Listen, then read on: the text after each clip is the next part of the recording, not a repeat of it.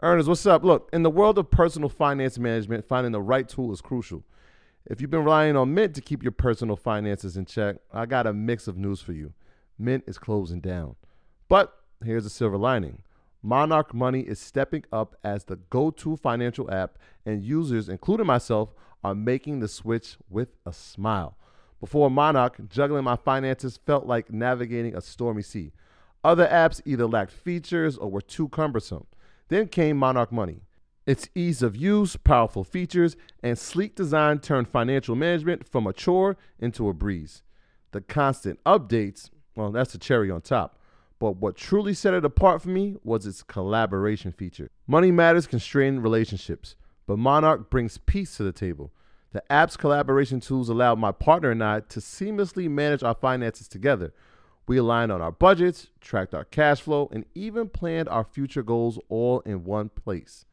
Speaking of goals, be it saving for a down payment, your dream vacation, or your children's education, Monarch simplifies it all. It's no wonder the Wall Street Journal hailed it as the best budgeting app. This isn't just an app, it's the next generation of personal finance management, ad free, intuitive, and always evolving with you in mind. Now, look, Monarch isn't just another app, it's the all in one solution. From effortlessly importing your data from Mint to customizing your dashboard to your heart's content. Monarch respects your privacy with a strict no ads, no data selling policy. This is financial management as it should be, focused on you. Look, after trying out Monarch for myself, I understand why it's the top rated personal finance app. And right now, get an extended 30 day free trial when you go to monarchmoney.com slash Mondays. That's M O N A R C H M O N E Y dot com slash Mondays for your extended 30 day free trial.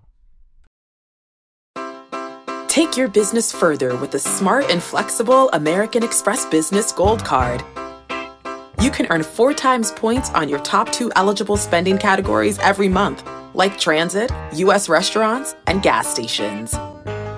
That's the powerful backing of American Express. Four times points on up to $150,000 in purchases per year. Terms apply. Learn more at americanexpress.com slash business gold card. All right. So you, you run, you know, an extremely large oil and gas company. Um, but how did you get started? Uh, you know, what's what's the backstory to actually how you got up and running? Because you're, you're still, you know, young yourself. So how did you get started into this business? Well, um, I don't know if you're aware, but I actually went to college in the U.S. Al- Atlanta? No, no, I was in uh, I was in the D.C. area. But you, you was in Atlanta though, right? I was in Atlanta. Yeah, A little bit. Shout out DC. all the Africans live in Atlanta and DC. That's where all the Africans live in America. Yeah, so um, I went to George Mason University, um, and then when I finished, I decided to move back to Ghana, in the D.C. Virginia, you know, um, area. I'm sure there are some people from the area, as as as they call it, in the house. Uh, and afterwards, I decided to come back home to figure out how I can also contribute to um, um, to Ghana. Uh, it was very challenging initially because I didn't have, you know, people always think people make moves with plans, with business plan. There was nothing like that. I was done with college. I had a great job as an accountant, making seventy-two thousand dollars a long time ago, and that was good money. and I just picked my bags and I said, "I'm going to Africa." Friends are like, "What?" I'm like, "I'm going to Africa." You know, I've always had an entrepreneurial spirit, and I knew that I wanted to do something on my own. So I, decided to make the move back to Ghana. I didn't start originally in oil and gas. Um, I started with um, uh, with the telecom sector. But before, um, I, I think a lot of people over here are always trying to figure out how do I how do I make the initial move, you know, in terms of like trying to do something, whether it's business or whatever entrepreneurial um, journey you want to take. And what I want to say is, please don't always try to figure out the answers before you start.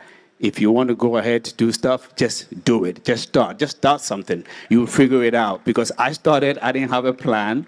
Um, when I was in the U.S., I worked and you know put myself through college, um, and the excess money that I had, that's what I lived off when I came. Because the first couple of years, I was in the learning phase. Um, I worked for free for my sister, who was an entrepreneur, and I come from an entrepreneurial background.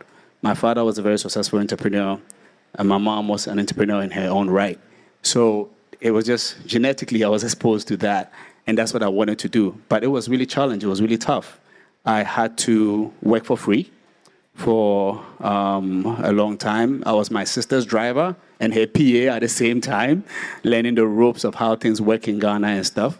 And um, I didn't have any capital because the money I had, I needed to survive off that.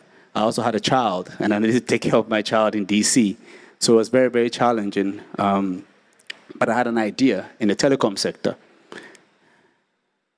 as an entrepreneur, persistence is so key and so fundamental to the success of whatever you're doing.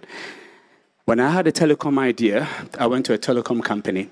I used to go there every day for six months. They used to tell me to leave. I'm like, no, I'm not going to leave unless you give me this opportunity. After about six, seven months, the CEO walked out one day, called the head of, um, I think, contracts or something. His name was Adlai, I'll never forget it.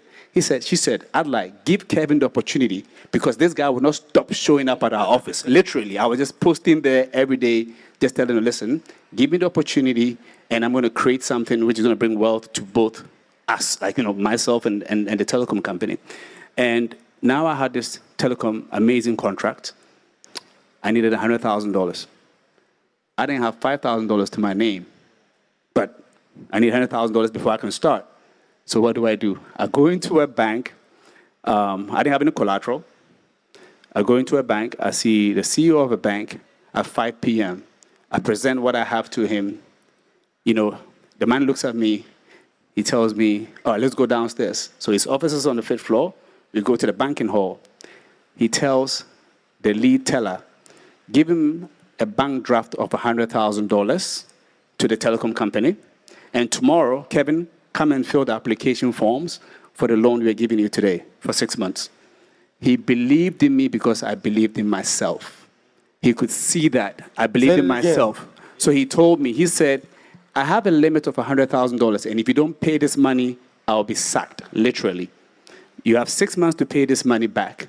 The man believed in me because my story was very compelling and he could see that I really wanted to do well for myself and believed in my ideas. So basically, it was because of the idea. Now, fortunately, I was able to pay the money back within two months. Um, so then that opened other doors for me. And that's how I moved from telecoms to oil and gas. I mean, bottom line, that's how I started. So I started in telecoms, but I started with the idea of belief and persistence and just going for what you believe in. So, what's achieving. the first thing that you did in the oil and gas space?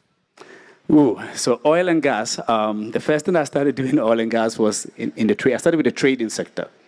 So I, I, I looked at oil and gas and I, went, I was, I found it surprising. How do people go deep in the ocean and find oil and gas?